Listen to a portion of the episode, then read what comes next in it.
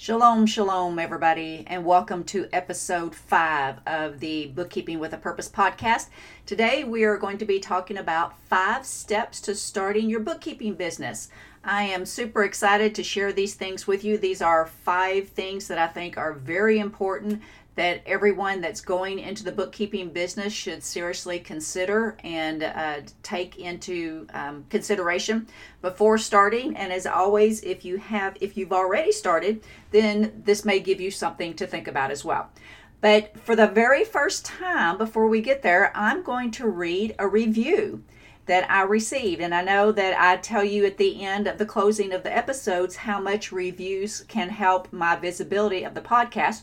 Well, today um, it's kind of weird to read a review that I get, but the reason I do this is number one, so that I can personally thank the individuals that do this, because otherwise it's just on there. Most of the people, I have no clue who they are. This is just really cool, and I just wanted to say thank you. So, this one is entitled Wonderful Resource, and it's from uh, Vicky's Bookkeeping. It says Michelle's podcasts are an awesome resource for church treasurers, bookkeepers, payroll managers, etc. She has a way of breaking down the church related topics in an easy to understand language. I am excited for the upcoming podcast and will be recommending her podcast to many of my clients. How totally cool is that? That one just made my day. So thank you so much, Vicky, with Vicky's Bookkeeping. And each week, as long as y'all keep doing these reviews, I will read another one and see what you have to say. Let's dig into this episode. Shalom, my friend. That word means wholeness and well being in the original Hebrew language, and that is my prayer for you. Welcome to the Bookkeeping with a Purpose podcast. Hey there, I'm Michelle Brown, and I love all things Jesus, business, church finances, and books. I help church finance individuals just like you go from feeling confused and frustrated with what you don't know about church finances to being more confident in your role while increasing your proficiency and expertise in the church finance realm. In this podcast, you're going to find practical and biblically based business solutions along with a healthy dose of encouragement and a little bit of faith and mindset work to help you think like the business professional God created you to be. So, if you are ready to walk out the calling the Lord has on your life and your business while on the adventure of the lifetime, then you are definitely in the right place.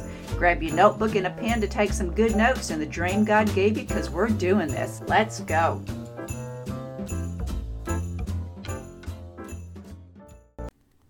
All right, let's jump right into this. Five steps to starting your bookkeeping business. Number one, have or get bookkeeping experience. For me, this one is not optional. There are unfortunately advertisings on uh, the internet and especially on Facebook on how to open your bookkeeping business with no bookkeeping experience whatsoever. To me, that is an oxymoron. If you're going to go into business for something, you need to know what you're doing and if you don't know what you're doing, then you need to get the training that you need to do. The first thing that you're going to do to get this bookkeeping experience is you're going to get on the job experience. Whether it's a first time bookkeeping position or whether you already work in a company and you move into the bookkeeping role, find a place who is willing to train you to give you some of that experience. The next thing that you can do is you can take college courses. I recommend getting at least an associate's degree in bookkeeping. That's what I did. I already had over 20 years bookkeeping experience.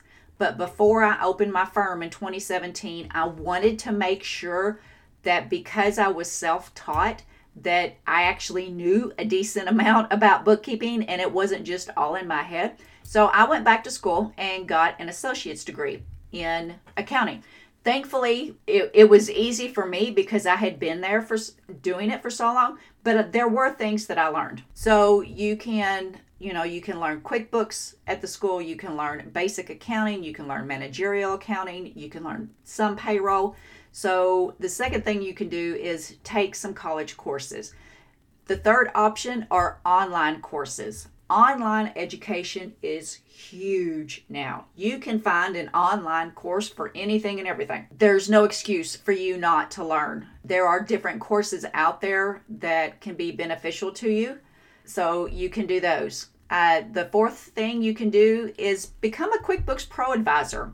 There's a difference between learning bookkeeping and learning bookkeeping software. When you are a bookkeeper and you're learning bookkeeping, you're learning the debits and credits. You're learning why this information is put where it is. What does it mean? What are liabilities? What is equity? What are assets and things like that? Learning QuickBooks software is you're knowing where to plug in the numbers. But when you become a QuickBooks Pro advisor, and I do know people who have no bookkeeping experience whatsoever, they pass this exam, they get that Pro advisor title. That's all in good, but then you still need to go get the on the job hands on experience. But the cool thing about the QuickBooks Pro Advisor is that once you get that status, it unlocks a lot of additional training opportunities. It's going to give you product specific training in QuickBooks itself. They also have a couple modules on foundational skills for bookkeeping, so they actually do try to help you learn some bookkeeping skills. And then they also do client advising because you will find as you get into the bookkeeping role that you are much more. Let me premise this if you are good at what you do, okay, you are much more than a numbers gal. You do more than just plug in the numbers. You tell them why the numbers are what they are, how to get to where they need to get. And then the last thing I would put under the experience is especially especially if you're going to do church bookkeeping get some industry specific training for the niche you're interested in serving. And i understand that not everybody listening to this business podcast may not be interested in church finances. I think you should be because there's a huge need.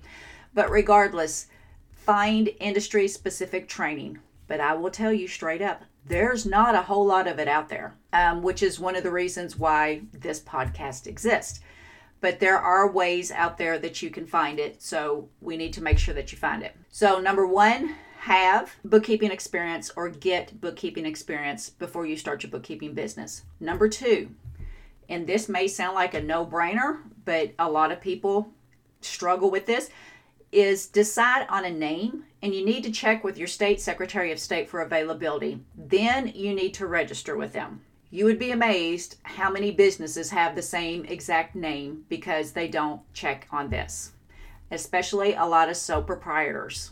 Because if you're generally a sole proprietor, you don't have to register any type of business because you're not a legal business entity. You're just operating under your own name or a DBA but you do need to register that name with that. Okay. I do suggest starting out as a sole proprietor, or if you're in a state that allows it, do a single member LLC. That's what I do for my business. At least it it gives you some protection and it's the easiest and the least expensive way to open. You do not need to open up as an S corp. That is too much laws, tax laws that you need to abide by too many rules and regulations that are in place for the amount of money that you're making, plus the tax prep expense is a whole lot higher for an S Corp versus a sole proprietorship Schedule C. So, number three, get insurance. Yes, you need insurance. Even if you are completely 100% remote, you need to get insurance. Professional liability insurance and errors and omission insurance are essentially the same thing, but that's the type of insurance a bookkeeper needs. People use those terms interchangeably, and but they're referring basically to the same thing. Professional liability insurance is especially important for businesses like your IT guys, your tech guys, business consultants, marketing consultants, because incorrect advice or failure to perform professional services could lead to a lawsuit. Even if you haven't made a mistake, you can still be sued. A general professional liability insurance policy should cover the legal fees, protecting you and your business from potentially crippling costs. Because if you're just operating as a sole proprietorship and you don't have insurance, they're going to sue you personally, which is your personal assets. That's why you need to make sure that you've got insurance. Number four, and this one can be really frustrating, time consuming, maybe a little scary to people. you got to have an online presence. By online presence, I'm going to cover four areas that I think are really important. Number one, you need a website. That's the first thing. There are a couple of different ways, and I'm just going to share with you what I do because it's working for me. You can check out my sites and see what they look like. So, the first one is a website company called Wix, W I X, if you don't already have a website. The reason I like this one is I have the ability to customize it any way I want it. Um, you can check out my website that I built through Wix is www.bookkeepingwithapurpose.com. I completely built this website. I go in, I can change the fonts, I can change the colors, I can change the layout, I can add pages, I can hide pages. Um, I recently, just last week, because I launched, the podcast. I added a podcast page. You can hear my my podcast episodes there. You can see some of my reviews there. And the cool thing is is I created that, which is absolutely amazing. But I also have another website and it is through ClientWhys. That's C L I E N T W H Y S. And what this one is, the reason I have this one is because this one is a professional website created just for accountants, bookkeepers, and tax preparers. And what makes them so cool is they have a client portal, which is where my clients and I exchange sensitive documents. Um, they have a bank secure encrypted portal. You never ever send sensitive data via email or text, everything goes through that portal. They make social media posts for me. They provide a monthly blog and they also create a monthly newsletter and automatically send it. Obviously, Wix is a one time fee, very reasonable. One time, sorry, not one time fee, but once a year. You just pay it annually. ClientWhys, I pay on a monthly basis. But I pay more for the ClientWhys site and I get more for that site. So if you want to check that out, it's uh, the website for that one is my company site. It's www.hallmarktax.com.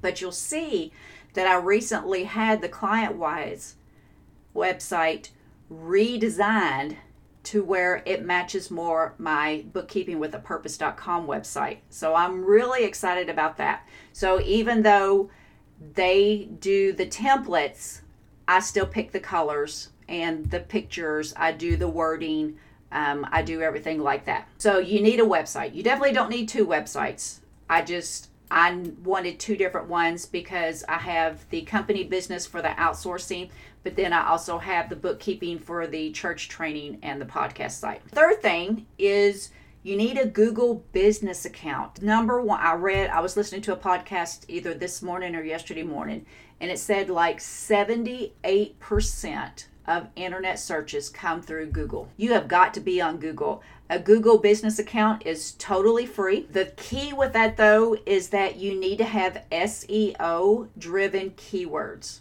which is SEO stands for search engine optimization, which just means that when people want, go to search for your business, what words are they going to type in to look for so that you pop up? Mine, I try to have in there church finances, church bookkeeping, church payroll, clergy taxes, you know, 990Ts, things like that, so that if someone types in Google these type of things in my state or my area, hopefully I come up. I want to be on the first page, but hopefully I come up to the top. So Google business accounts are free. They'll send you a monthly email They'll shoot you an email telling you, you know, how many people clicked on your link, how many people called you from your website, how many people are looking at your website, how many people looked at pictures that you posted. I don't do a whole lot with the Google business account, but I am on there. I do update it at least every six months or so to make sure that my SEO is working, that all of my information is correct. And then the last way that you need to have an online presence if you're going to have a bookkeeping business is you got to be on social media. Not all of them. You do not need to be spending all of your time on social media. You need to choose one platform, two at the most, and the key is to be consistent with your posting. And when I say be consistent with your postings, that means number one, you need to post daily something or at least every other day. I don't post daily. I do try to do at least every other day during the week. I take weekends off. and then make your content match across your platforms, like your images, your messages. So if you look at my business page on Facebook, and then if you look at my, if you're on my email list, and you get my newsletters, and then if you look at my podcast imagery, and then if you look at both of my websites, you will see a pattern that matches. The colors are the same the types of images are the same. So that when something pops up, you want people who see it to automatically say, oh, that's Michelle with Hallmark Tax Solutions, or oh, that's Michelle with Bookkeeping with a Purpose, or oh, that's Michelle, the totally cool lady who started this new Bomb Diggity podcast. okay. so you just want you want your branding. It's called branding. You want them to get familiar. And then once you got your online presence, okay then you need to start networking. I'm just going to tell you right now there is more than enough work to go around. Okay, you do not need to be worried about somebody stealing your clients because once you get into a niche, a niche is where you serve a small, smaller segment of the population. Like my niche is churches and clergy taxes. I don't do anything else. I don't do truck drivers. I don't do restaurants. I don't do um, hair salons. I only do churches. I only do clergy.